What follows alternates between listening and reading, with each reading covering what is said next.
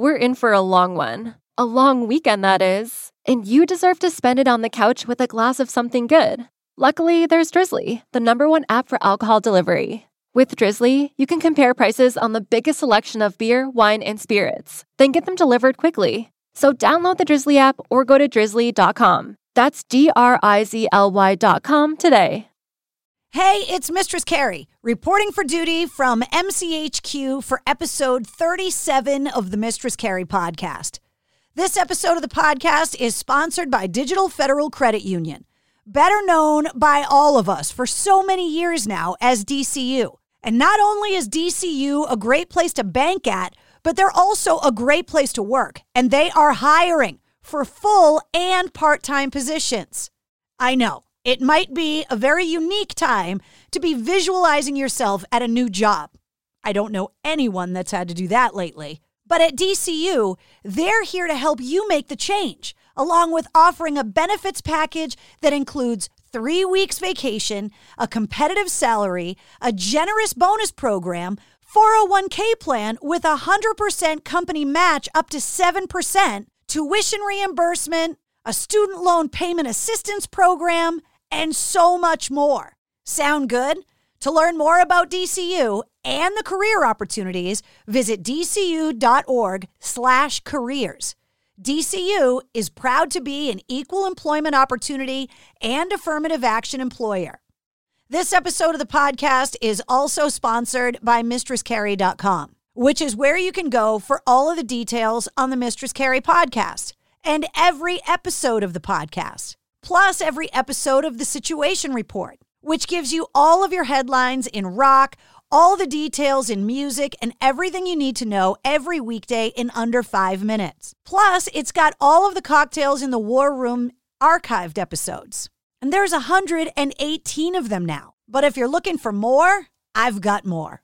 Photo galleries, my blog, the events calendar that is filled with live streaming concerts from your favorite artists and the official online Mistress Carrie store where you can get outfitted with all of my new gear t shirts, sweatshirts, beanies, shot glasses, pint glasses, mouse pads, koozies, and so much more. And if you're looking to get a hold of me directly, there's even a contact Mistress Carrie button. Just log on to mistresscarrie.com for everything. Okay, this episode was so much fun. I know I've met Lance from From Ashes to New before.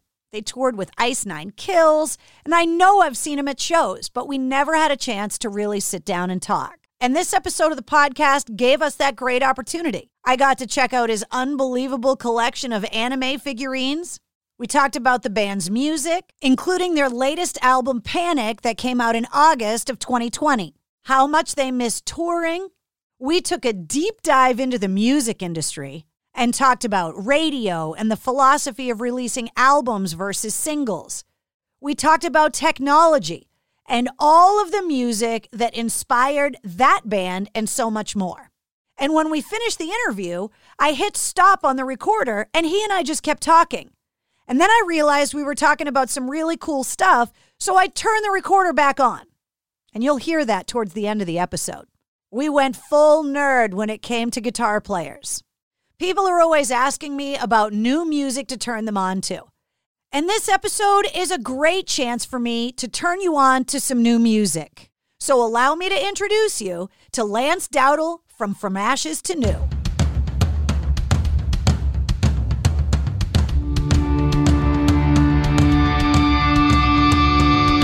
Hey, what's up? This is Sully from Godsmack. Strap on those boots, baby, because you are now in the trenches of the war room with the one and only Mistress Carrie right here on the Mistress Carrie podcast. What's up? This is Joe Rogan, and you're listening to Mistress Carrie. Her hair so lovely, pretty eyes. Hey, this is Brent from Shinedown, and you're listening to Mistress Carrie. Hey, Carrie, go put your bra on, girl. Hey, this is Steven Tyler, and you be listening to the baddest bitch in Boston, Mistress Carrie. What's up? This is Aaron from Staind, and you're listening to Mistress Carrie. Hi, everybody. This is Dave Grohl from the Foo Fighters, and you're listening to the one, the only Mistress Carrie. Hey, this is David from the band Disturbed, and you're listening to the baddest bitch in Boston, Mistress Carrie. Hi, Bruce Dickinson here from Iron Maiden. Yes, indeed, Miss Whiplash herself, Mrs. Carey, is here to um, unchain your brain. Hi, this is Flea from the Red Hot Chili Peppers. You're listening to Mistress Carrie. This is Denis Leary. You are listening to my favorite, Mistress Carrie. Hey, this is Corey from Stone Sour, and you're listening to, you have the privilege of listening to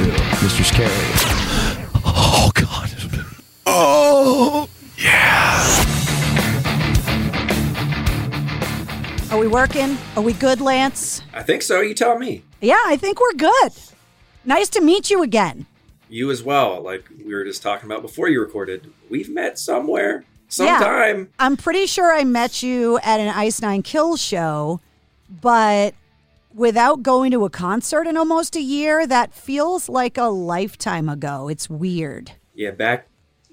I guess in my memories, they all kind of run together now. It's hard for me to separate when and where anything ever happened because it's been almost a year and a half. Yeah, when's the last time you guys played a gig? I think the last show was actually March 11th, March 12th, 2020.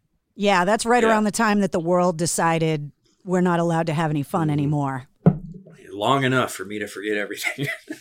I joke all the time. The the last show that I went to was uh, the very end of February. I was in Vegas and I saw Bush at the House of Blues. Mhm. And had I known that was going to be the last show that I went to for a year, like I would have done some more shots and like had another beer and enjoyed myself a little more.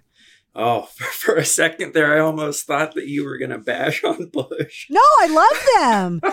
Just the way, just the way you set it up, I thought, uh oh, here it comes. No, no, no, no. That I, I feel like I would have like sung louder. I would have enjoyed it more. I would have savored the the the whole experience because I didn't know that was going to be it for the year. Yeah.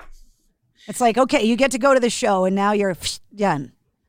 Well, hopefully this teaches everyone, including myself. We can't take these things for granted. I know. all the right? people are kind of like, uh, this happens all the time. That's why we we use that one app called Bands in Town. Yeah. Sure, you know it. Sure. But we always try to hammer that into fans on Facebook and wherever because we'll have this happen where we play a show and no joke, it has happened the next day. Somebody from that city's like, "Hey, you guys, what, are you ever going to come to my city?" I'm like, "We were just there last night. Why don't you keep track with this?" So you know, it, it's just these people that are they're not super into live shows, but like at the same time, maybe now that this has happened and everyone kind of wants live shows, Is a little more cognizant will- of it. Yeah. these people will want to come out and be be more interactive. Well, I was on the radio at WAAF in Boston for 22 years. Mhm. And people would always say, like, why do you play bands like Guns N' Roses and Led Zeppelin and ACDC so much? And then they'd come into the studio and they would answer the request lines. And I would literally finish playing a Guns N' Roses song. And the next call would be, Can you play some Guns N' Roses? It was the same thing. Mhm.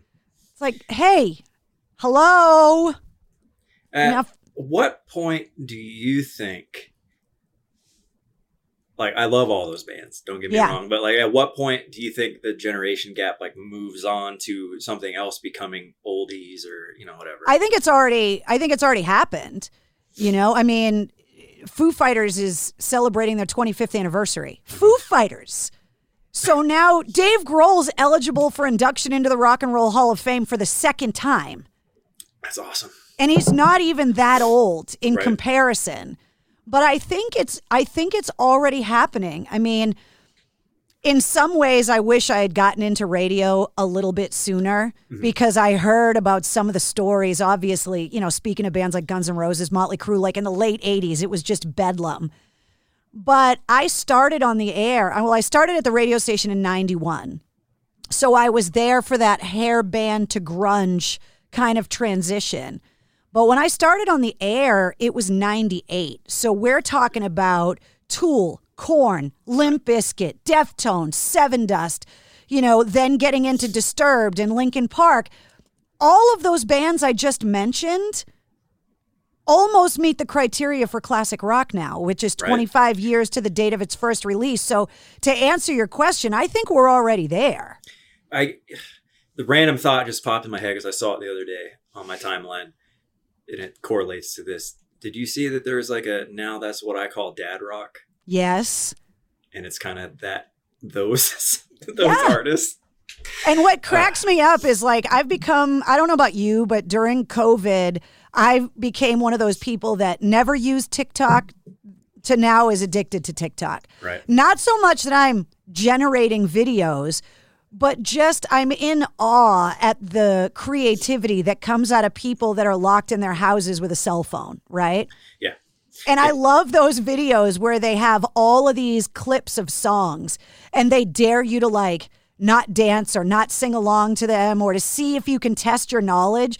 And there's all these like new metal compilations. And I'm like, I know the words to ev- literally every one of these songs. I feel like that app is a blessing and a curse. A hundred percent. Like you just mentioned the awesome side. There is a lot of creativity. Um, I always hammer down on the bad side, thinking like the attention span now of everyone in the world, and just like how serious they take this stuff. Is it- Like, is this the way that we need to go, or do we keep doing what we're doing? Like, it's it.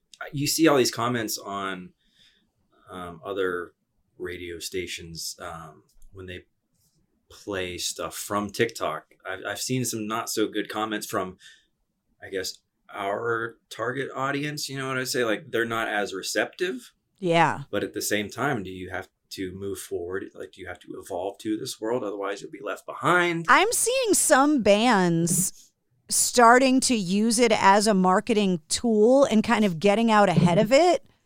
Um, you know, it's kind of the video equivalent of Twitter, right? That it Right. boils down your entire essence into a minute. And I think it's fun. I I actually prefer the stuff that's not serious Right. just the regular people that are just like once it starts getting into like you can tell they had a fifty thousand dollar budget for their TikTok video. It's like, oh come on. I just want to see people's dogs skateboarding and like it just it just makes me laugh because very few things in this world make anyone laugh right now that everything has become so serious that I just want to be able to go on TikTok and giggle about stupid shit. It makes me happy. Yeah, that's we literally just had that conversation today, um, about two hours ago. I got off the phone with Matt because we were like trying to come up with a list of things that we can do to utilize ours now. Like it's barely just up and running for the most part. That's how mine is. There's a couple videos of my dog Yeah. up there. That's basically Right. it.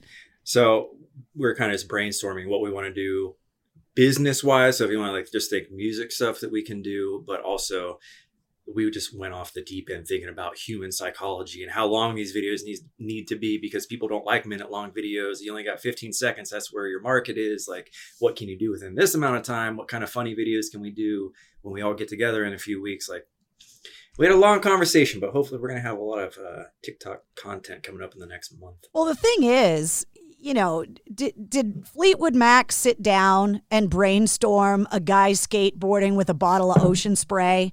No. I mean, maybe they, we don't know. They- maybe they did. But like what I'm saying is that I think if you try too hard, you Right. overthink it and then you lose the Mhm. spontaneity and the beauty of it as well. And it's Yeah. like, you know, earlier this year, or actually last year, I started a video show on my Facebook page out of boredom because there was nothing else to do. Right. And I have a room in my house that I call the War Room.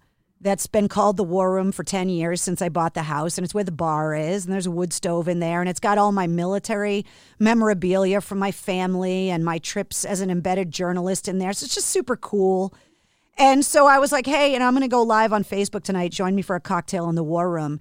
Well, it's turned into a video show that's got 117 episodes now, and it's turned into a thing. And I call it my happy accident. So, what I'm saying is that sometimes really awesome things happen, not because you sat down and brainstormed and mm-hmm. planned the hell out of it, but just because it just kind of happens that way. And I think sometimes that's better. Yeah, Uh, that's know? exactly how it happened for like the very first TikTok we ever posted. Is it was kind of when TikTok started getting like super super popular. Like Yeah. we did, we made an account. I'm just like, you know, our first video. I'm not even gonna think about it. I just bought this onesie at the store for my cat. I'm like, all right, let's do this. And all of a sudden, it's got like 500,000 likes. I'm like, what? when did this happen? it's so weird. It's so funny the way that some things take off and you know and don't you feel that you're do you just have a cat? Is that you're locked in the house with the cat right now? With four cats yes. Four cats just you?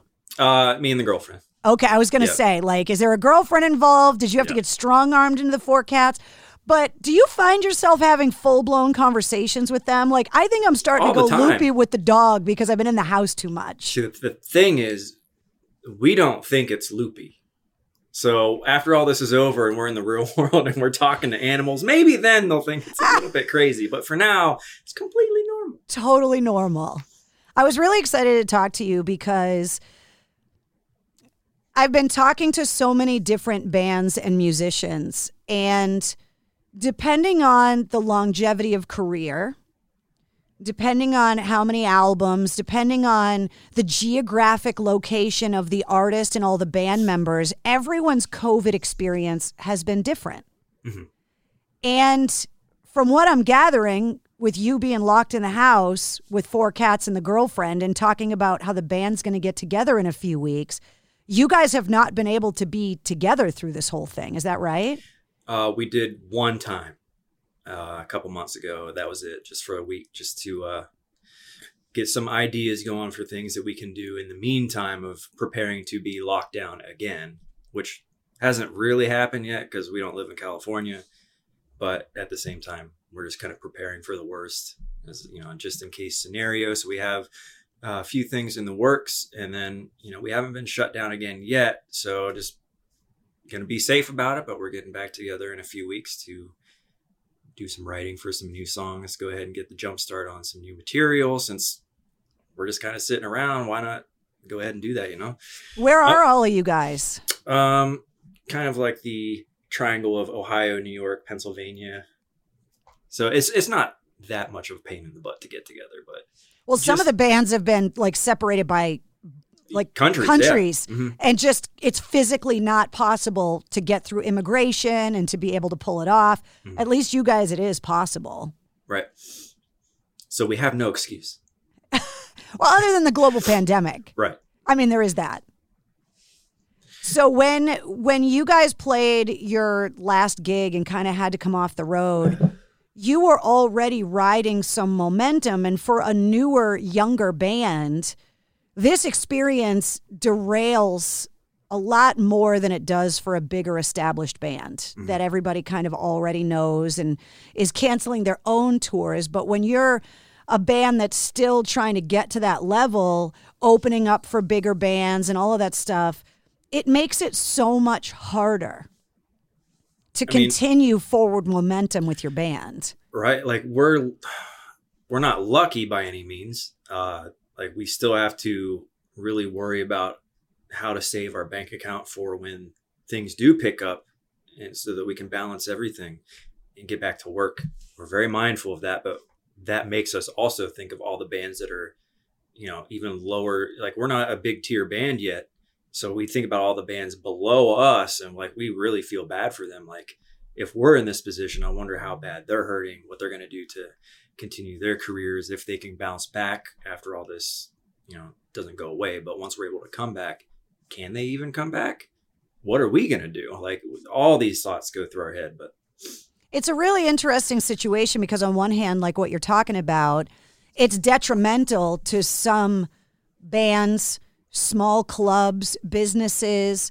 And on the other hand, trying to look at it from, you know, a glass half full perspective, it's forcing creativity in a certain way. It's forcing bands to do things a little differently, to to write remotely, to maybe be inspired by new things. So when you guys are talking about working on new music, is that what you're talking about? Like you guys are finding new ways to get inspired for new stuff?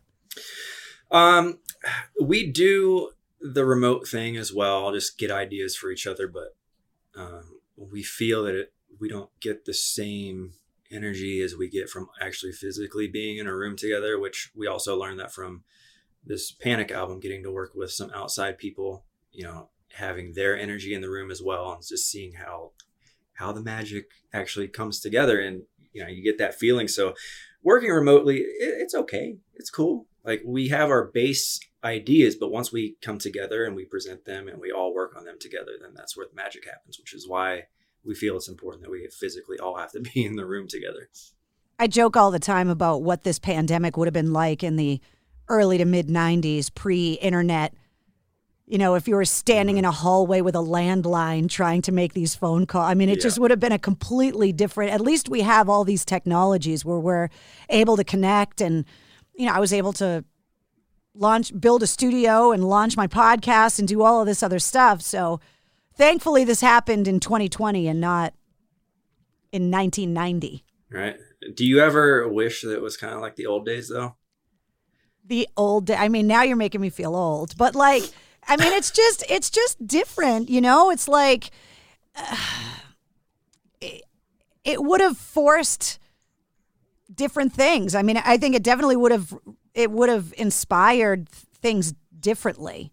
Right. You know, it's like, think about it this way every weekend, people that live in Manhattan or people that live near any major city or whatever, they go camping. They don't have to go camping. Mm-hmm. You've got an apartment with the internet and running water and all of those things. And what do they do? They get a tent or a little camper and they go out in the woods to live like you would have lived 100 years ago. Right. And so I think there's a certain kind of draw to that. Like I forced myself this year to read more books to give myself an excuse to not stare at screens. Right. Like I don't even want to read on an e-reader. It's like I'm physically reading out of books because just staring at the screens for so long is just driving me crazy. And all the TikToking. All right. How, how's your head feeling? You got you constant headaches? No, it actually hasn't been bad. And you know what? Like, I find that it helps me sleep if I read before I go to bed. I don't know if that whole theory about the blue light from your screens like disrupts your sleep patterns is true, but I've found that it kind of helps me sleep a little bit. Nice. I don't know. I mean, that's just one of the things that I've been trying to experiment with. Not so much like a New Year's resolution, but I've been doing a lot of self analysis with my own habits of my life because I'm stuck in the house. You know what I mean? Yeah. Yeah, I was just asking that question about the old days. Just, I'm always just curious. Like sometimes I think back to like my childhood. Like, man, I, I wish Toys R Us was still around. I wish I was still getting my my Nintendo Power magazines in the mail once a month. Like all, all that kind of stuff.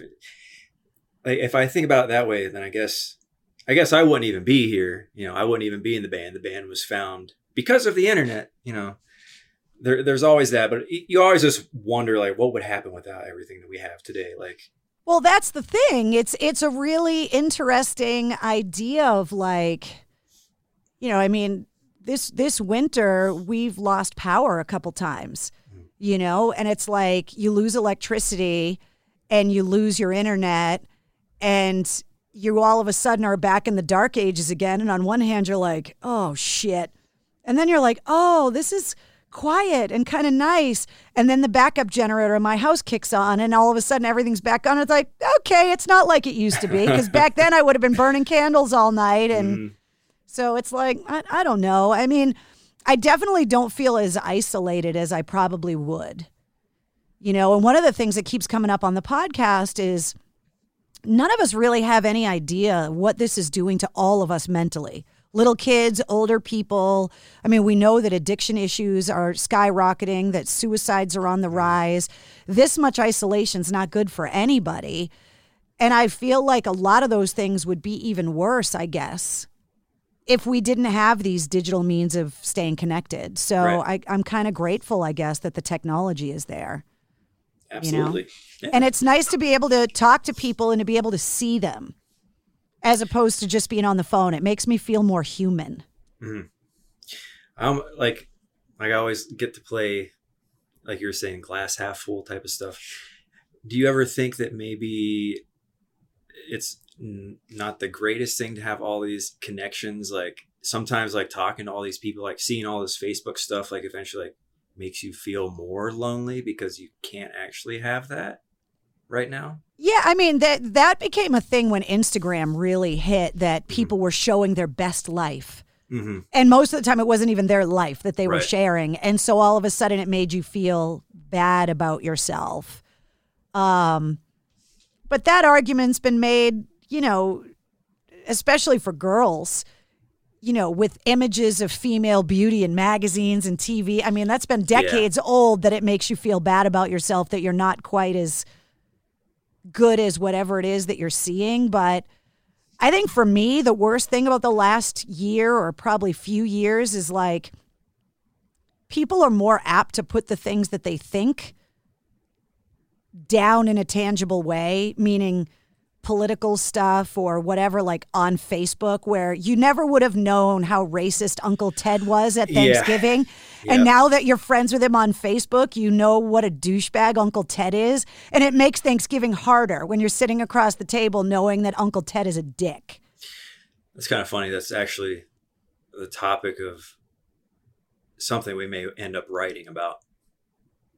Well, you guys write a lot of songs about this kind of stuff in your music when you're talking about self isolation and kind of all of this stuff. It doesn't surprise me that y- your band would find inspiration in kind of all of the stuff that's going on right now. Yeah, uh, like that particular situation is just like one example because we want to take it in a more attitudey type of way. Like this past record, Panic was, um, let's say it, it was heavy lyrically, melodically, and some of the music was really heavy, but it was a lot of sad boy hours going on in our in our brain. Just we never really invited people into our heads to see why the previous albums were the way they were. They were more like underdog. Yeah, we can do this. Don't give up. We never let people into our own heads to see why we had to do that. So that's what that's what Panic was. And then this record, I mean, with the whole pandemic and us just like seeing all this bullshit on our phones, like you just said about Uncle Tom, we're like, oh my god, fucking Uncle Tom. Like we just want to write about Uncle Tom. Right. Like, I don't want to be at Thanksgiving with that guy. I, I don't want to deal with that guy. Yep. it's it, it's just changed a lot of the way that we all kind of see each other because in some ways you're trying really hard to put your best face forward right with that unattainable life on instagram and on the other hand you're putting stuff out there that you should never tell anyone because it makes you look like a total asshole Right. and it's like, can't there be some kind of a medium in there where you just show your real self, flawed but not totally an asshole, and show the good things but not photoshopped to make it look completely sanitized and perfected? It's it's No, really it's- it's too strange. I know. I know. It's just like reality TV that it's just not really real anymore either, you know? Yep.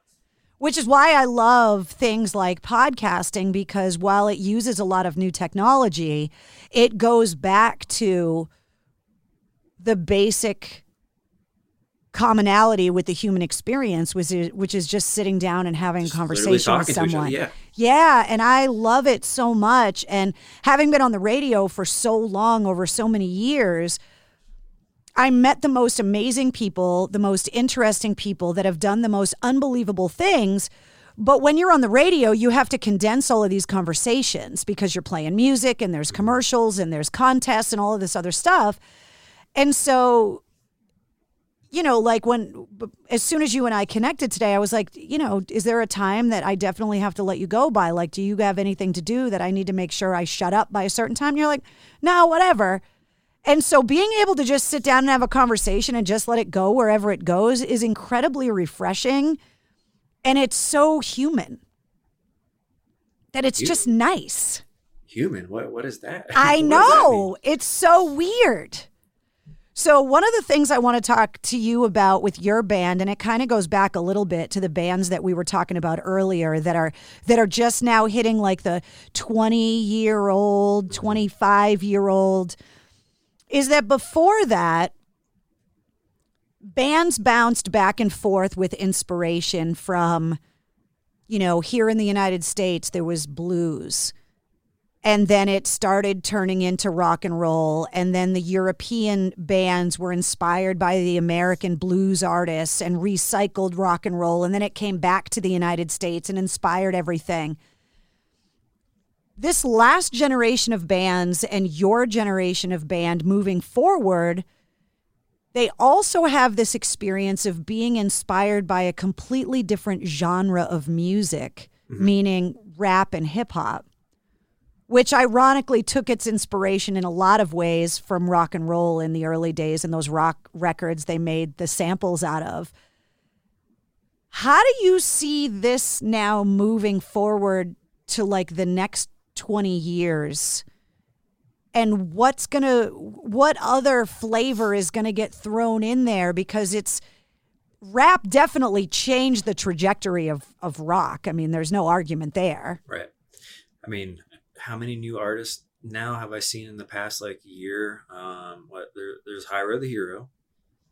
Um, there's a new one, Adrenaline. Is that the one that I'm thinking of? I think zero, so. Zero, I think.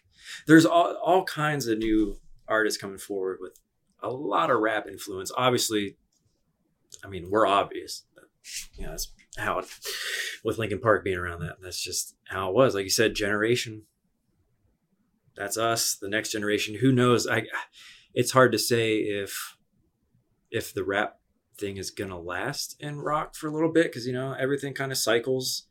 Um, what was the big thing? Not, uh, the '90s influence was big. What like five years ago? Before that was the '80s. Everything kind of recycles. So I don't really know where we're headed exactly because at the same time where generations repeat themselves, they also kind of outdo themselves at the same time. Like um, with lyrics, music, everything, it's not so simple anymore.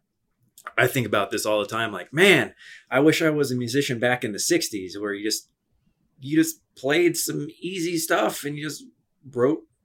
It, not saying it's easy. Like, there's a lot of color in the lyrics and stuff, but like people nowadays have to push themselves so hard to outdo lyrics, outdo the the sounds they've been producing. Like we we always use uh, "Bring Me the Horizon" as an example of like genius in the sense of like sound design and stuff. Like we actually just saw a TikTok earlier that they explained how they put an elephant into their song "Teardrops." So I don't know if you know that song. I'm sure you've listened to it, maybe.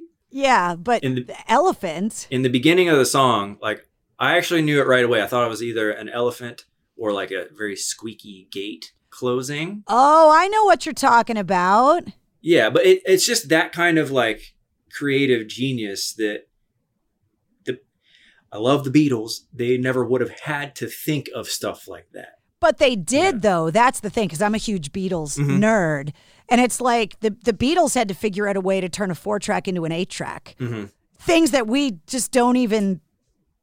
I mean, they they were inventing viral marketing with the Paul is dead stuff before viral marketing was even a concept anyone could wrap their head around. So, you know, on one hand, it doesn't it doesn't seem like they had to work as hard, but you also have to put your brain back to remember what the world was like that they were operating in, Right. and that they those things hadn't been done before. Right. You know, It- the way that exactly. artists can use Pro Tools now, it's like, well, they had to figure out a way to kind of have Pro Tools before computers were a thing. Yeah, and that's what I'm saying. Like, take that mindset 20 years from now. Right. But sometimes I also think, like, have we peaked out?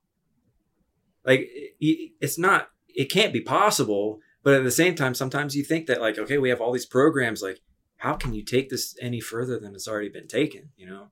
But what I love is that artists will then go back and they'll say, you know, an artist like a Lenny Kravitz or a Dave Grohl, they have such respect for the old technology, the tube amplifiers, the analog boards, all of that kind of mm. stuff. That I think when you get to the point, and I have no musical ability, so I want to preface this like I grew up in the marching band, but other than that, I, I cannot play any instruments, I can't write songs. But I feel like as soon as you kind of find that wall, then it's like like a ping pong ball, then you have to kind of bounce in another direction. And I love it when people will hit the wall with new technology and then go back and try to infuse older technology back into it again because you can make anything perfect with a computer. But why make it perfect. Like it's rock and roll at the end of the Yeah. day. It's not like really perfect. And exactly. That's what I'm saying. And it's like when you're live, unless you guys are lip syncing Mm-hmm. and playing to a track, you're never going to make it as perfect as the record, nor do your fans want it to be, right? Exactly. I mean, our fans already know our ba- uh, we will come out. we will come forward. Obviously, we're not playing the keyboard parts live, and we don't have a bass player. That's track, but our vocals, everything that we actually play is 100% real. Yeah. We would never want to fake that. Like, what's the point of even being on stage, really? Like, Well, that's the thing. Like, good luck with a live record. It sounds exactly like the studio record because you're Mhm. just really not.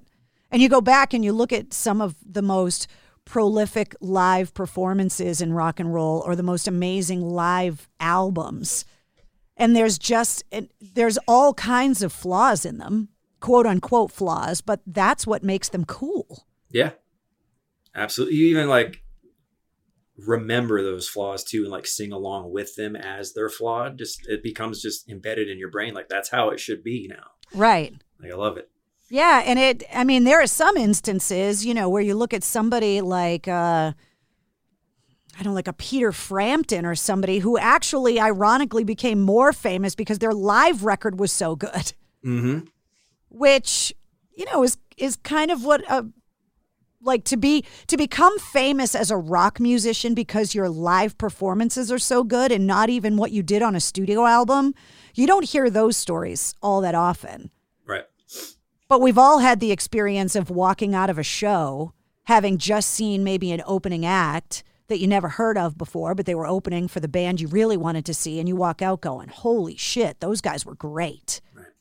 We're we're fortunate enough to have I, I don't ever think of myself highly. I'm a super humble person. So uh, when fans come up and tell me like wow you're like one of the best live bands i've seen. Like i have your records but like they how do how do we get your like live performance into a record? Because it just it's not the same so yeah, I, I totally get what you're saying. Like apparently we're better live than in the studio, even though we, we try our best in the studio, but for some reason it just comes across better live. I don't know why. Well, I think part of it, and and this is an analysis for me and what I do, like podcast versus live radio, right? Mm-hmm. Is that you know in that moment at the concert that for that 45 minutes, hour, two hours, whatever it is, that everyone is experiencing the same thing at the exact same time. Which in a world where everything is can be pre-recorded and and everything is a replay or uh, you know whatever it is it's like there is a certain magic to being in that moment i think it's what all of us miss about live shows am i wrong that like you want to be in the room with those people singing the same lyrics at the same time smelling the smelly guy at the same time. That's same exactly what. I was gonna say. You missed that smell. But like there is something about it. And I think for the rock community, more so than almost any other genre of music, we celebrate that. That's our mm. clubhouse. That's our church. That's where we go to kind of be surrounded by the other freaks and the other outcasts. And that in that place, we all belong simultaneously. And you can try really hard to replicate it on a live record, but you're always going to have that intangible that's missing. Mhm. No matter how good your live record is, and there are some unbelievable live records, but you can't tell me Kiss Alive is better than going to a Kiss show. right. I mean, Absolutely. it's like, you know, and everybody's just sitting around like, when can we go to those concerts again? Because I really missed that. That that also reminds me, like, do you think, let's say the the pop fandom, like, they're probably not hit as hard in that sense. Like, they don't miss concerts as much as like we would feel because of like how tight of a bond this audience has together. You know, like the pop audience can kind of get their their fix off of TikTok and just watching the videos because the artist can just put out content after content and there's they're happy, they're just living their lives. They don't really like miss it as much as we do. At least that's kind of how I feel. Well, I think their business model is different. hmm You know, I mean, I can only speak from like the background that I have on the radio side, right? Pop stations will recycle the same th- song every 75 minutes. And bands and artists get paid royalties for every time their song gets played on the radio. Mm-hmm. So if you're a rock band on a rock station and your song is getting played 30 times a week, 40, that's a that's a lot. But for a pop artist, your song's getting played 100, 150 times a week. They don't need to tour as much because they're making more money off of all of these other spins and streams. And it's just, it, I mean, it doesn't last as long. Right. Like one of the amazing things, like you, you, you know, when we started talking was about these next generation of rock artists. When you, you know, when you're talking about bands like Led Zeppelin and ACDC and Guns N' Roses, some of those records are 50 years old. A, they're still fucking unbelievable. They're still cool. And people still love them 50 years later. There are a lot of pop acts that have come out in those 50 years that have come and gone with one hit song. It's like for me, if I could be reincarnated into a famous musician, I would so want to be Led Zeppelin as opposed to Eiffel I don't 65. or just whoever. you know what I mean? It's like I just, but I think there, I think rock and roll has always just like the blues, like that art form, and I think I think hip hop and and rap kind of tied into that vein too. Is that it becomes the music of the people, it becomes the soundtrack of the struggle, and that's something that you don't get from pop music that it's that voice, it's that struggle, it's it's that common experience that you can relate to. And I mean, I guess country music to a certain extent is kind of like that too, um, which explains why they have such a rabid fan base as well. Yeah, it's all it's all based in the feeling of unity. Yeah. It, honestly, if you just boil it down to the We all wanna belong. term, yeah. Because pop music, most people don't really belong. It's what they want. It's not what they have, which is Right. probably why they're listening to it. yeah, But they don't like feel anything. Yeah. I just love that for rock music. Like, I remember growing up that if you were a rock or a metal fan, it like defined you. Mm-hmm. Like, I remember being such a metalhead that the idea of even liking a band like U2, it was like, no, I'm a metal fan. Like, they, you can't put that chocolate in my peanut butter. Like, you, the music you listen to kind of defined you, what you wore, what, and and that part of music has kind of gone away. Where I think technology has kind of shown us all that that our musical tastes are a little bit more broad. The concept of like a guilty pleasure doesn't really exist anymore because it's like wherever you find the inspiration and I just think rock fans I think are a lot more open-minded to that stuff that it's like they can appreciate artists that are experimenting with different things and that are willing to try things that they're willing to listen to artists that consider themselves a rock band that don't have any rock quote unquote instruments in them like a hmm. apocalyptica that's cellos or I mean they're willing or the who or something where it's just like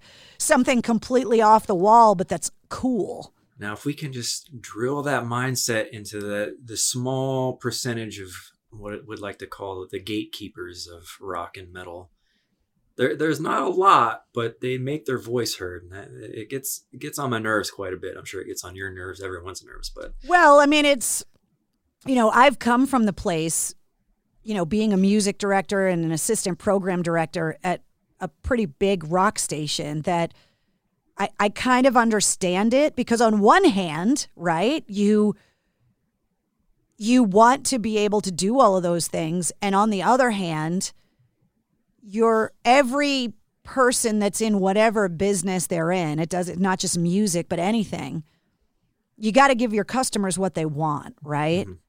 And so it's like on one hand you want to be able to say look at all this new stuff. Check out this crazy invention that look at all this amazing stuff. And on the other hand if your audience wants this you can't make them want that no matter how hard you try and it's this really weird quandary of like look if they want to listen to guns n' roses you're not going to convince them otherwise it's- if that's why- what they want That's why McDonald's doesn't sell tacos. You know, Well, yeah. I mean, it's like, but you know, I talked to somebody that was in that was in the beer business a long time ago, and they were like, you know, Bud Light isn't. I'm going to misquote them, but the paraphrase of it was like, Bud Light's not anybody's like number one favorite but it's everybody's number two. So if you go to the bar and you ask for some obscure microbrew or like whatever it is, and they don't have it, you know, just give me a Bud Light. Yep. And it's like sometimes people just want a Bud Light. And so you got to find a way to go, okay, but are you willing to try for a second this other thing that you might really like? You might not like it more, but you can at least, and I think people are a lot more open to that kind of stuff now. I think that's one of the things that the internet has kind of allowed you with streaming, especially that. Mm-hmm. You know, back in the day when you had to buy an album, if you only got four good songs on a record, like you got mad because you paid for the record. And now you kind of have all of these outlets where you can kind of go in and check out a band and see if you like them before you got to make any kind of big commitment and you just reminded me that's that's the extra pressure everyone has on themselves nowadays. Like you can't you can't write that filler record, you know. Yeah. It's it's dangerous because um, a lot of record labels they in rock they still haven't adopted that. I go okay, let, let's talk like in the pop world they're kind they kind of got ahead of that. They kind of know what's happening, so they will have artists only release singles. Well, that's how it used to be in the 50s. Mm-hmm. They released a record with an A side and a B side. There wasn't mm-hmm. an LP. It, you went to the store, you bought the single, the new 45, and it came with another song on the other side of it. And mm-hmm. the whole business was based on that model. And then somewhere in the 60s, it was like, but we could put out a 33 with all these songs on it now. Right. And okay, if you're so writing Led Zeppelin 4, that's great. Right. So okay, so things are kind of repeating, yeah, in that world. But I guess our rock business side is a little bit behind on that. We we've kind of fought to get maybe like an EP's worth of singles, and you know, kind of, I'm gonna bring them back up. Bring me the horizon. They did it. Yeah, Dirty Honey did it. Uh, I'm just not familiar enough with Dirty Honey, but that's awesome for them. Yeah, they were they're an independent artist, no record label, mm-hmm. released an EP independently, and became this huge new kind of rock band that was very reminiscent of a, of a lot of those old school 70s kind of rock and roll sounds.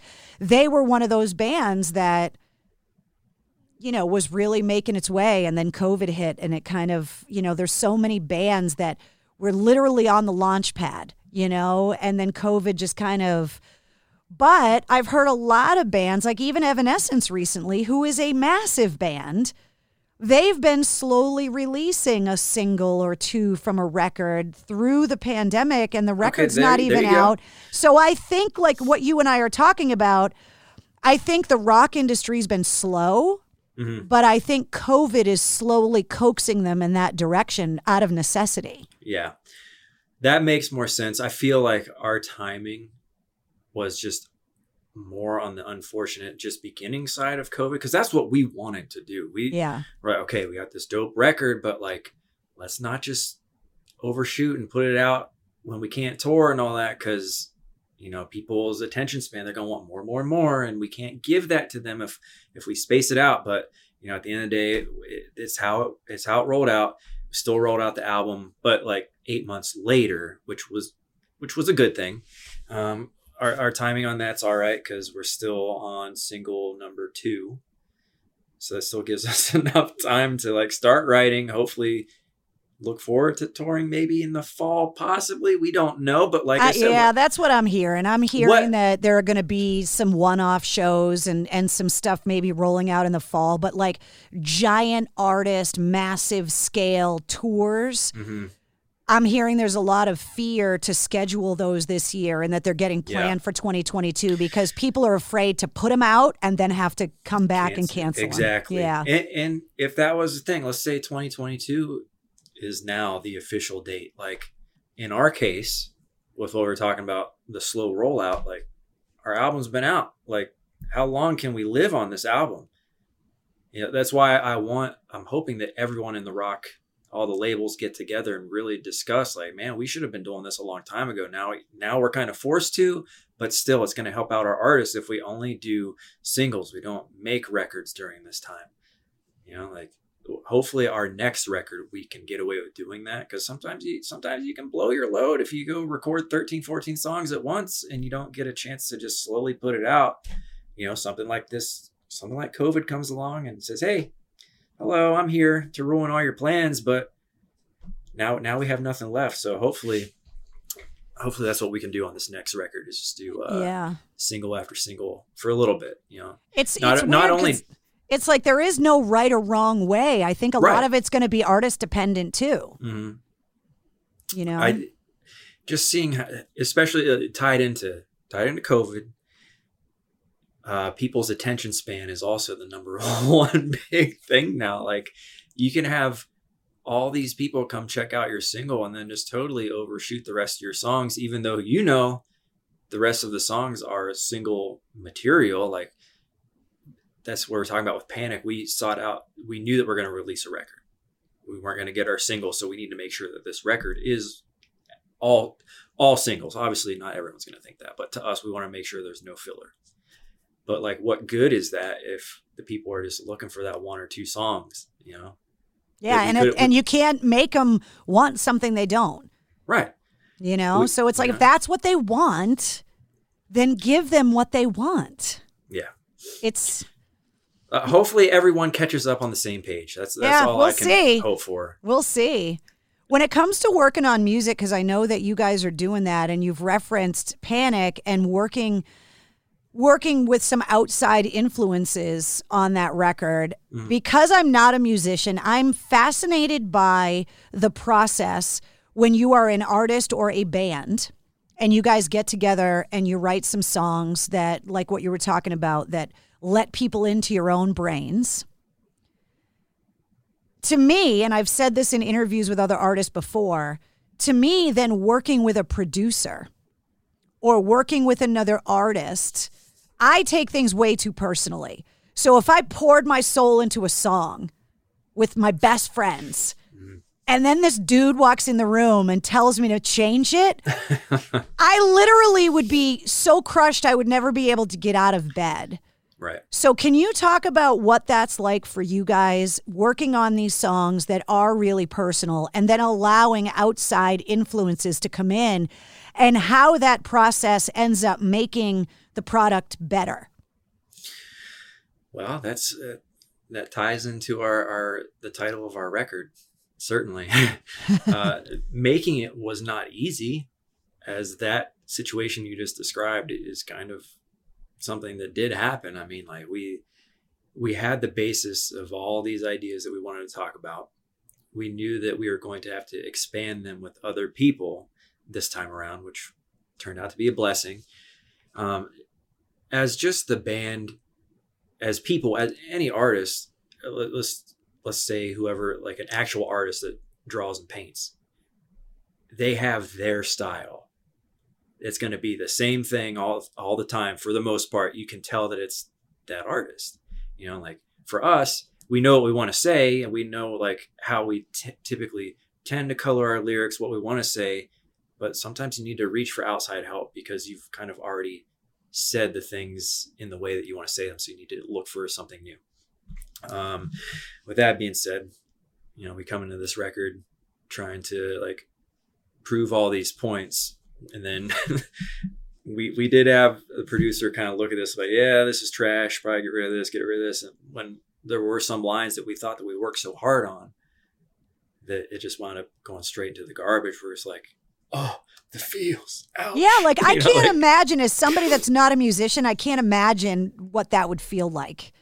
Yeah, uh, it's it's hard to say like what the producer's motives are behind why it would be trash whether it's like this doesn't work for the current consumer if it's business or if it actually truly is trash either way the producer's job is to be helpful and that's exactly what they were on this record. Like it, it, it took us going through those those little ouchies to, to, get through and come up with a good product. Like they had um, an awesome workaround, um, just getting to know them as people and how they how they work.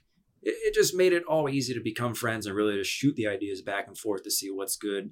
Be like, nah, man, that's try. Oh, check out this thing, and then like, oh shit, that was the greatest thing I've ever heard. Like, just kind of spitting back and forth at each other. Like, that's how it needs to happen. So we talked earlier, like we need a group in a room to literally just off the top of our head just say something like oh shit uh, that one word you just said sparked an idea in me to do this this thing that's just how it works like sometimes you can do crazy things like scars that i'm hiding some lyrics those are some pretty deep lyrics like we had the idea all right guys let's turn out all the lights and let's fucking just put on some stuff that's gonna hurt your brain like not torture sounds but just like terrible stories in the background we're all just kind of laying there listening to people's awful stories, like to kind of like help relate to some things that you went through. Like, oh wow, then some some people had other lines, some other people had different lines. We'll put them all together. That's kind of how that song came about. It was just like weird random stuff we're trying out. Okay, we've never laid in the dark before, just listening to all this kind of stuff, you know, like well, Sometimes. it's always interesting for me because I talk to musicians so often how experiences like that can can prompt creativity, whether it be um, the actual location, you know, recording or mm-hmm. writing in a haunted house, or you know, a really famous recording studio like an Abbey Road, where you just know generations of amazing creativity have taken place, or how you can take a unit, a band, and those same members and put them in different situations. And it does, like, that's why I always love that Foo Fighters record, Sonic Highways. Because to me, I looked at it like a science experiment. That you're taking the same band and you're moving cities and you're putting them in different studios and they're collaborating with different musicians. And and you can see the end result, which is music from the same band, but it does not sound like every other thing because it had to go through that filter of the location, the other artists, a different producer. Mm-hmm. Um, and so I loved that concept of it because it it really was like a science experiment, which you don't think of a rock record ever being, but it was one of those really kind of strange situations where it was like, okay, we're going to take the same band and make them do a bunch of different stuff. And then you can compare and contrast song to song and be like, oh, you can totally tell that got recorded in Chicago versus. Right. You know, so it's interesting to hear what you guys as a band have to put yourselves through to kind of spark some kind of creativity or at least get you all on the same page and mindset yeah, nobody wants to. What's the what's the term? You want beating a dead horse. Yeah. Like, you, a lot of bands can kind of get into that situation if they don't seek out, you know, some type of outside help, whether it be writers or producers. So that's it's kind of their job, and you just got to kind of sit back and like check one out and be like, oh, I like this guy's vibe. Let's try to go to him, see what see what he can bring out of us that we can't bring out ourselves.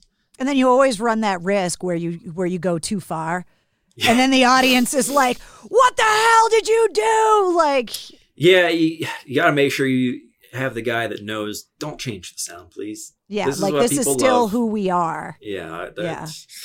I've seen a lot of bands do that, and a lot of not so good things happen for them.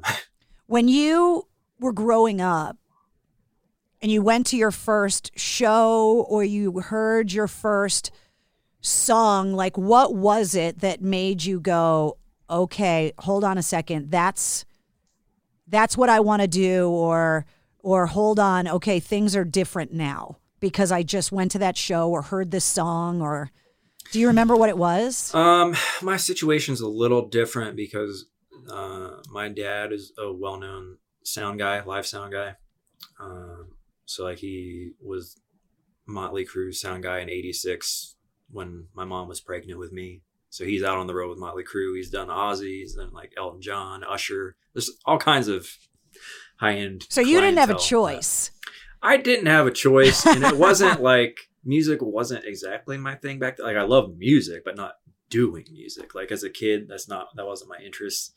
Um, he he would buy me he bought me a drum set once. Um, did some piano stuff. You know, going to work with him you know, just hanging out, hanging out with the artists, like playing on Elton John's piano on the stage, whatever. Oh like, my god. obviously taken for granted because I was a kid and I didn't really care. Well, little kids are stupid. They don't understand that things like that are as a big deal because to you, Yeah. it's just I'm going to work with dad. So none of that did anything for me. The only thing that what actually happened was in high school, um, some of my best friends started to form a band together. They didn't know what they were doing either. They just literally bought the kits, the guitars, started learning some stuff, and I went over to the band practice. I don't know, two weeks after they started, and they just invited me over just to hang out. And I saw what they were doing. I'm like, wow, this is this is kind of cool being in this, you know, grungy ass basement, just hearing you guys not be able to play your shit. I don't know how to play it either, but it's really cool. So then I just asked my mom for Christmas. I'm like, hey, can I can I get a guitar this year? And then it all started from there. I got it. I didn't know how to play it. I couldn't even fret the thing. I'm like, what am I doing wrong? So I went from that, eventually just learning it myself, having all kinds of fun with it. And that's really all it took was my best friends just goof around in the basement. I mean, As- that's that's that's where great rock and roll comes from. Right? That Yeah, story is the same for generations back. Is that it, it comes out of a grungy basement. Yeah. So that's why I say like, as a kid, going to work with dad, working with all these famous people, and then go to a grungy basement with your friends. And that's where you really learn to love it. Well, you also had to, you know, every kid rebels away from their parents in a way. Right. And so it's like you got exposed to music at the highest level, and that's your dad's way. Mm-hmm. No kid wants to be like, I like everything my dad does. It's like you have to find your own way. And so for you, it's like you had to be with your friends in the grungy basement to be like, okay, now this is mine and like take ownership of it. Yep. That's the exact same way that I was even noticed in the first place. Like, after graduating high school, I went to go work for the company that employed him for all this stuff. So it was a sound company trying to get all the connections and whatnot. And for like a year and a half, like I could just feel like I, I didn't hate my life. I didn't hate my job. It's just like, I just knew in my soul, like, this isn't going to work. This isn't going to help what I want to do. Like, I just want to go back with my friends and write the best songs possible and just make the dream happen, you know? So eventually I just quit. I'm like, I'm going home. This is, I'm not going to do it your way. I'm going to do it my way.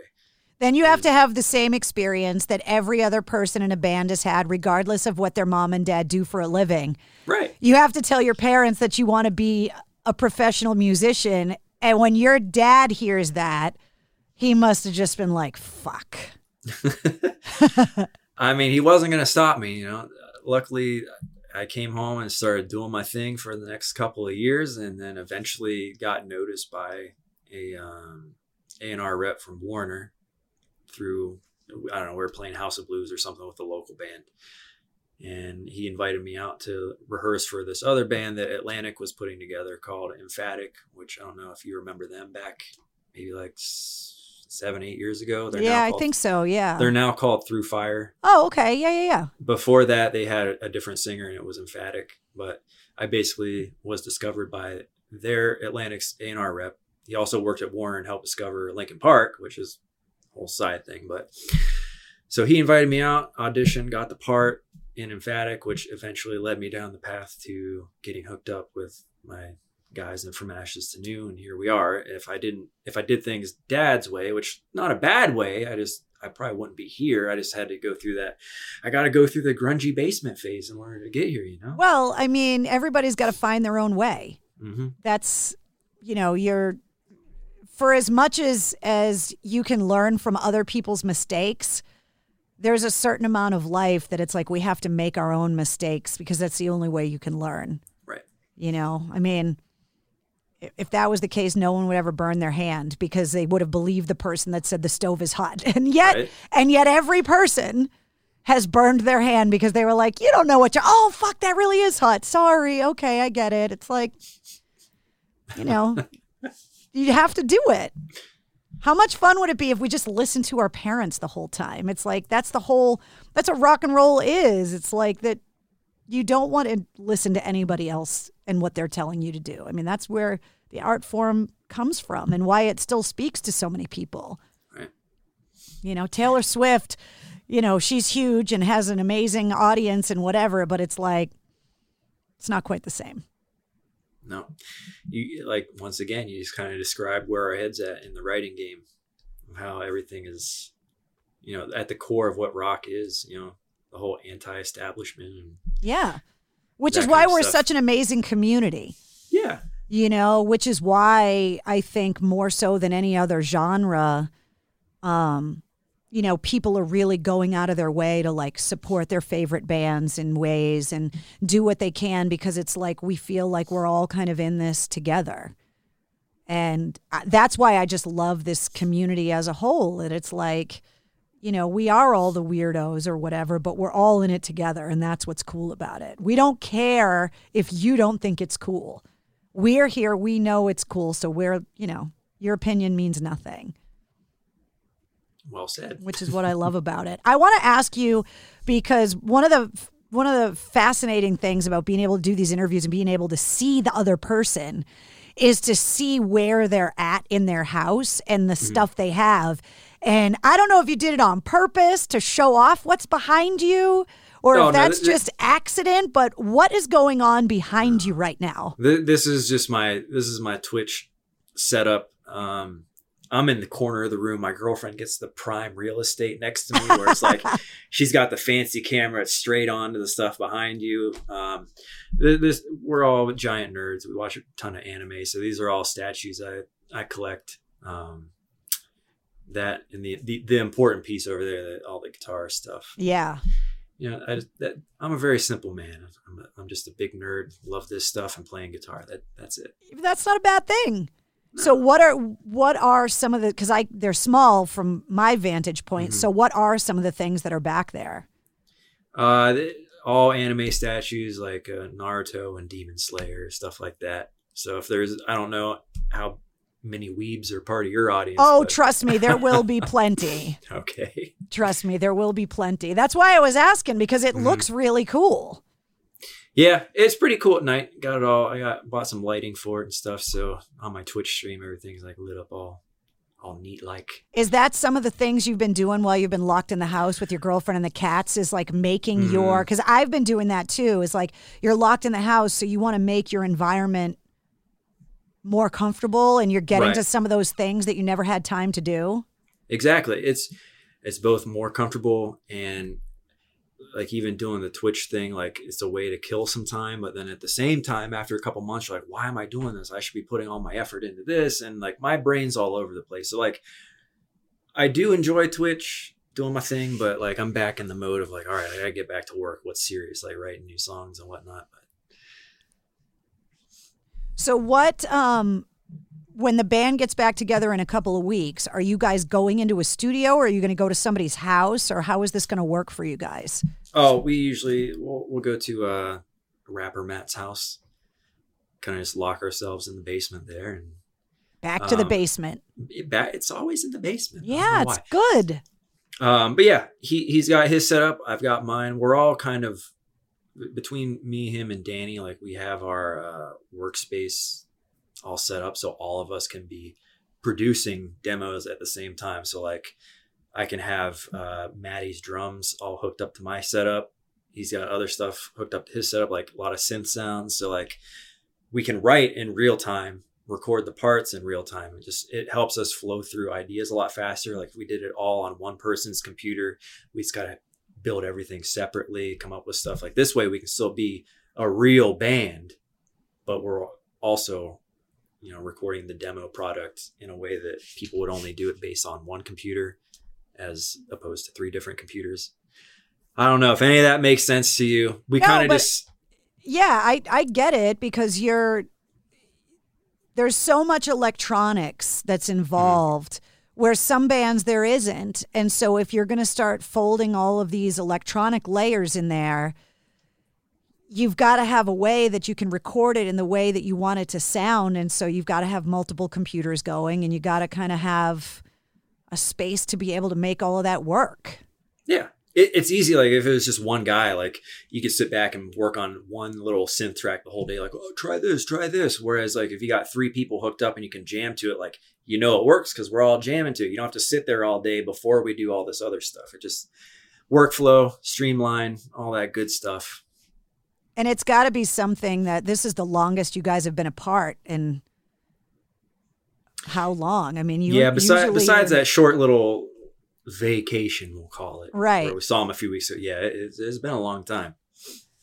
and and for a band it doesn't matter how big the band it doesn't matter like the lifestyle of a rock band more so than some of the other genres that we were talking about is that you're a road dog you're just gone mm-hmm. all the time you're touring and so to be home and stagnant it's a universal experience that all rock bands are going through where it's like i'm a caged animal right now yes. Every day on Facebook, there's a new person that I know from this world. Like, oh God, you don't believe how bad I miss playing shows. Like, it's just a new person every day. We all feel the same thing. We're typing the same sentences. yeah. So besides besides the anime and the Twitch stuff, like has there something has there been a new discovery for you, a new hobby, a new show or anything that because of COVID that you've discovered something that you like now that you never in a million years would have liked before? Um, both of us enjoy cooking now, I guess. Playing pretend fancy chefs, maybe.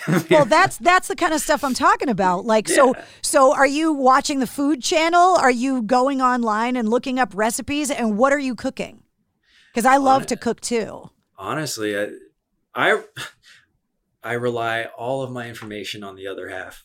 Smart Looking on- man. and it's mostly coming from like TikTok.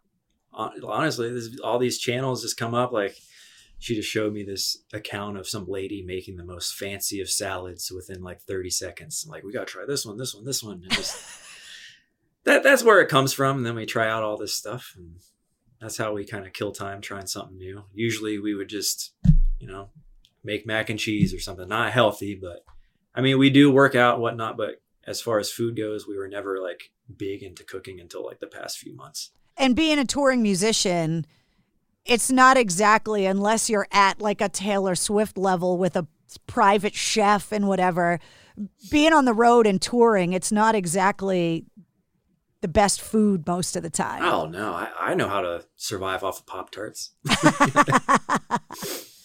So when it comes to um, being home and cooking and you're at home in your own kitchen making dishes because you've done a lot of traveling as a musician. One of the things that I always ask people is where have you been outside of where you grew up? Whether it be another country, another part of the country that you had a chance to kind of go look around and travel to, that you're like, okay, this is awesome. Because when we're all finally allowed to get the hell out of the house, people are going to want to go on vacation. Mhm. So, where would you suggest? Where have you been that you that's absolutely easy. loved? That's easy. That that correlates exactly to all the stuff behind me. Like we we uh we did a week long thing in Tokyo um, a few years back. So, I mean, obviously, I love the culture there. I love the food even more. Um, that that's kind of like where we a lot of our recipes are all Asian inspired food dishes. Um, so yeah, I would suggest Tokyo. That's my favorite place in the whole world. And plus, it's not Tokyo, but somewhere else in Japan. They just released uh, Super Mario Nintendo World at uh, their Universal. Oh my God. So it's like walking straight into a giant Mario game. It's awesome. I need to go there. I think it opens up. It opens up in February or March, I believe. So once you can travel again safely, See, now I want to go to the me up. Star Wars one for the same Right? reason because it's Mhm. like having grown up in that kind of universe. It's like I want to walk through Star Wars in real life. Like I, I need to see that. I haven't even been to Harry Potter World yet. Neither have I. The last time I went to is it Universal? I don't think it was open. So I didn't get to go. I went to the Simpsons World. That was interesting. I've never been there either. That was pretty cool. Just because, I mean, you know, you just grow up watching The mm-hmm. Simpsons, who we've all learned have basically predicted everything that's going to happen in the future. Right. It's like it, The Simpsons have already decided the future. It's just we just haven't caught on to the fact that they're psychics. It's kind of scary. are our Mayan calendar. Yeah, exactly. Well, I really appreciate you being so generous with your time. It was so nice to actually meet you for real. Like I said, I think we met once, like in passing, and it was just really quick backstage. And, um, you know, so to be able to sit down and have a conversation about the band and kind of how this is affecting you guys and and moving forward, and I just look so forward to being able to meet you in person and to hear this music that you guys are going to be working on. Like, I just can't wait for what's coming. Well, I, I really hope that by the time I actually see you again, it's not like I'm with my walker. I'm like, I think I've seen you somewhere before. Wait, do I know? Wait, let me get my glasses. I can't. Who are you? I know it's, but I have to just think about it. And and as a rock fan, I'm so excited about all of the amazing music that I know is coming. It's like everybody right now is a pregnant friend. There's going to be this amazing baby boom in 2021. Right. And then I know there's all this awesome music coming too. So at least we have that to look forward to. I, I guess you really could consider all the rock bands this year as pregnant moms, Seriously. So hurry up and give Yeah. birth already, will ya? right? So that's where the episode was supposed to end, talking about pregnant moms. And I hit stop on the recorder. And then he and I just kept talking. And then we started talking about guitar players. And then I had to turn the recorder back on. Hold on a second. I was trying to say goodbye to you, and you drop the name Nuno Bettencourt as being one of your favorite guitar players. Absolutely. And now there's no friggin' way that I can end this interview without you talking about not only Nuno, but the guitar players that have inspired you because knowing the band that you are and the music, like, I would never have imagined that Nuno was going to be the first name that came out Oh of your yeah, mouth. that's what I love. Like people do not know what to expect out of me being a well. I guess you'd consider me a new metal player, maybe something like like you well, you're really a new new metal player because technically new, new metal, was metal, like yeah, late right? '90s. right? I'm the new new. Um, Yeah. but yeah, they don't. People don't typically correlate that with you know hair metal and shreddy. Well, there was a time like I remember the 80s, right? I was young, but I but I was there. And then in the 90s, it became cool to trash on the 80s. Mhm. And that it, it that you got made fun of if you found any love for that 80s music. And then eventually people started to realize that not all the 80s music was terrible, that there was a lot of great amazing stuff that came out Absolutely. and it wasn't just all about Aquanet and se- you know and sequins and spandex. Like there was a lot of great stuff, and like we were talking about earlier, that these cycles go through. So when you and I were saying goodbye to each other, when when Nuno's name came up, I was like, "Wait, shut up!" so yeah, that that whole world to me is that that's really what got me to the level where I'm at. Like uh Nuno, obviously Van Halen, right up there. They're both number ones to me. Paul Gilbert, all three of them are like my number one of the that whole time frame. Like I love them so much. I would never be the guitar player that I am today if I wasn't, you know, learning their craft. I mean, it's interesting when I talk to Nuno that when I talk about Eddie Van Halen, I call him Eddie Van Halen. Mhm. When Nuno talks about him, he calls him Edward. Mm-hmm. And I just know it's out of a respect thing because Nuno holds him in such high regard. And I never even thought about it, but I picked up on it when he and I were talking because he was like, Well, it all begins and ends with Edward for me. Mm-hmm. And I was like, Nuno calls Eddie Van Halen Edward. And I'm like, so that just level of respect, you know. And then Mike Mangini told me a story about how Eddie Van Halen was complimenting Nuno's playing to him when Nuno wasn't in the room. And it's like, so when you get all these guitar players that hold each other in such high regard to be so complimentary to each other, and you're talking about how these are the guys that inspired you to play in the Mhm. first place. Yeah. I mean, like today's generation of like crazy guitar players is a little bit different for me. I I've kind of like no, I've not given up on that world. It's it's not the same as it was, but I'm more into songwriting nowadays. But like as a as guitar craft goes, that was the height for me. Was that era. Well, and it and it goes back to what we talked about earlier when it comes to breaking new ground, right? Mhm. With technology. I mean, Eddie Van Halen changed the game and changed how guitars got built because guitars didn't do what he wanted them to do, so he made one that did. yeah. So it's like, you know, you got to change it in some way. I mean, you know, would Jimi Hendrix have sounded the way that he did if he played the guitar right side up? But that's just how he learned, so that's just what he did, and it just totally changed the game. I'm not sure what I guess a modern version of that maybe would be Muse. I, I know that Oh, they yeah. they've done some crazy stuff with their guitars and whatnot, putting like synthesizers inside the guitar and like some weird pads and stuff, really cool stuff. Well, there's a guy like Tom Morello that was Uh, like, wait, I'm going to pull the plug out of my guitar and just drag it down the strings and see Mhm. what happens. I mean, there are always those visionaries that that look at it in a completely alien way. Yes. Like everyone else looks at the guitar and sees the guitar the way that it is. There are certain people that look at it and see it as the way that it could be. Yes, I, I, I think today's generation is so math based, if we want to even call it that. Like, just create like we got to have the craziest number of strings on a guitar and just like tap in a certain pattern. It's all math based. That's why I personally enjoyed where I came from, where everything was based on feel. Like Van Van Halen, you can try to copy him. You're not going to sound like him. Like we honestly, we did a cover of "Beat It." We never released it when we were doing all our covers. That was the last one we did. Um, it was after he died. Um, so we were like, all right, um, let's let's let's try let's try a cover of "Beat It." I think you guys will sound great on it. I'm gonna try my best to honor him in guitar playing, but like, it sounds close, but it's no one can sound like him. You can try all you want.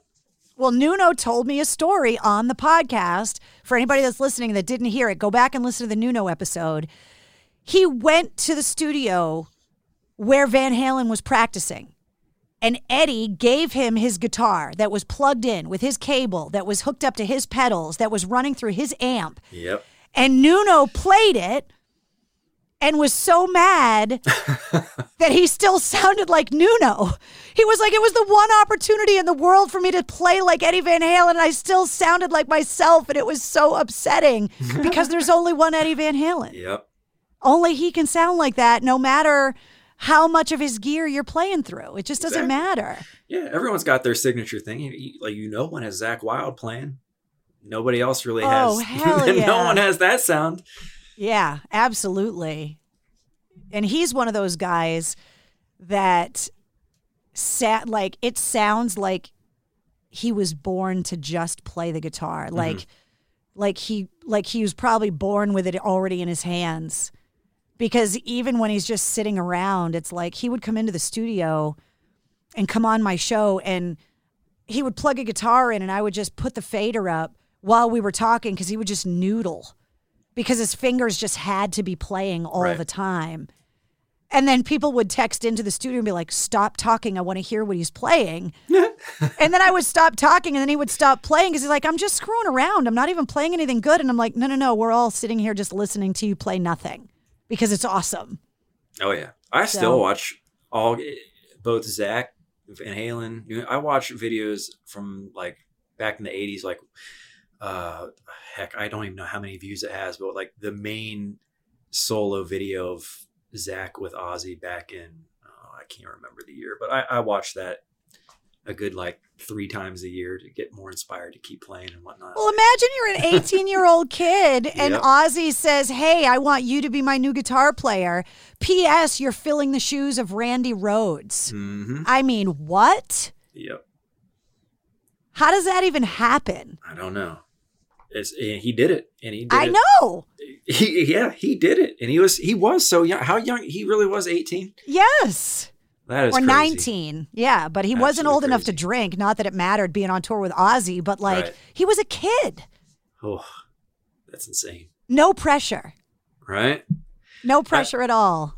Ah, that you're still just reminding me like why today's music is the way that like I don't. I hope guitar can kind of get back to that. Like, and I'm guilty of it too. I'm just stuck in like the songwriting avenue because that's where I feel I need to be because guitar playing isn't quite as relevant, but we ha- do have people making it relevant again. Like we were just talking about Jones. Aaron Oh, Jones. Aaron but Jones. He's yeah. amazing. He was on the podcast too. And it's like he's got his own vibe and his own sound. yeah, like it's awesome. the who was it that said that all you need is three chords and the truth? Who was it that said that? I don't know, but I like that quote. Yeah, it's a very famous quote. It's definitely not mine, but that will never not be cool. Mhm. Three chords and the truth. It will just never not be cool. I'm going to get comments on this episode of the podcast with people telling me who that quote should be attributed to, and I Yes. apologize for not knowing it and for paraphrasing the quote. But it, Hey, I don't know it either, true. and I want to know, so I hope I get to read this comment. I'm sure somebody will figure it out. But yeah, it's it's totally true. At the end of the day, Mhm. rock and roll, I think, will always boil it back down to that essence. And you know, that's why I was so excited. I'm like, hold on a second. When you start throwing around names like like Nuno as guitar influences and stuff, I had to hit record back again. So I appreciate you humoring me for ten more minutes so that we could put that guitar discussion on the end of the episode. All right. Okay, now the episode can end for real. Lance Dowdle was so awesome, and if you want to get a look at his Twitch, all of the links for him and from Ashes to New are in the show notes of this podcast, as is the custom playlist for episode 37. For every episode of the Mistress Carrie podcast, I put a playlist together of all the music we talked about. And this playlist is epic. There is so much music in it. Huge thanks once again to Digital Federal Credit Union at dcu.org and mistresscarrie.com for sponsoring this week's episode. If you liked what you heard, don't forget to hit subscribe so you don't miss anything with the Mistress Carrie podcast. New full length episodes come out every Wednesday, plus every Monday through Friday, you get the sit rep.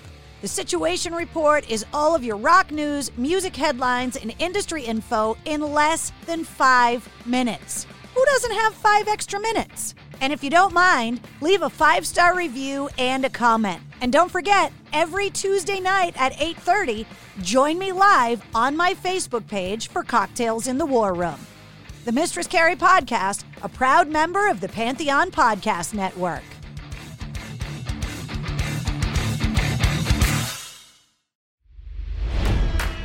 It's NFL draft season, and that means it's time to start thinking about fantasy football. FantasyPoints.com features industry leading experts and prognosticators using proprietary hand charted data to help you score more fantasy points. FantasyPoints.com is the place to go for whatever kind of fantasy football you play. Whether you play fantasy football, daily fantasy sports, or do a little bit of everything, Fantasy Points has the meticulously researched content to guide you to victory. And why wait for the fall? Fantasy Points also covers the new spring football league, the UFL. Join the guru, John Hansen, Scott Barrett, Joe Dolan, and other massive names in the fantasy football universe with an exclusive offer. Use code Pantheon for 15% off any fantasy points package, including the all in package, with access to every article, tool, and data nugget that Fantasy Points has to offer. That's fantasypoints.com and code Pantheon for 15% off at Fantasy Points. Fantasypoints.com. Code Pantheon. Score more fantasy points.